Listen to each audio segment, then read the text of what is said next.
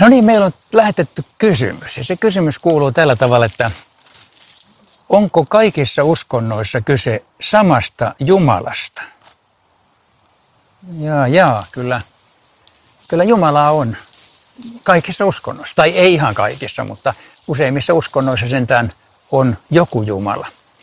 Ja, ja, ja Jumalia on, on paljon, että jos, jos samasta Jumalasta olisi kysymys joka paikassa ja hinduilla on miljoonia Jumalia, niin heräisi kysymys, että kuka, kuka niistä. Mutta jokaisella ihmisellä on kyllä kaipaus ja, ja jonkinlainen ikään kuin tietoisuus Jumalasta, jolloin jotain samaa on.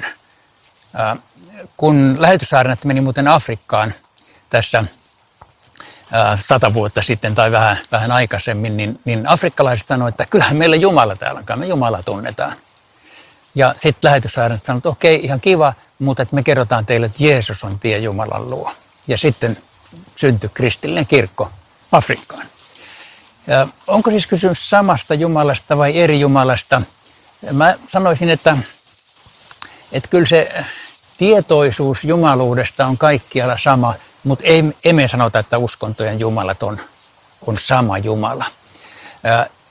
Islamissahan Jumalan nimi on Allah ja kristittyjen raamatussa se on arabiankielisessä sama. Silti me emme ajattele, että, että Allah olisi kristittyjen Jumala, koska jos, jos ajatellaan näin päin, että Allah ei ole Jeesuksen Kristuksen isä. Siis Allah ei voi olla Jeesuksen Kristuksen isä. Sitä paitsi Raamattu sanoo tällä tavalla, että joka kieltää pojan, hänellä ei myöskään ole isää. Eli ei Jumalan luokse ole muuta tietä kuin Jeesus, eikä ole muuta Jumalaa kuin hän, joka on raamatussa itsensä ilmoittanut.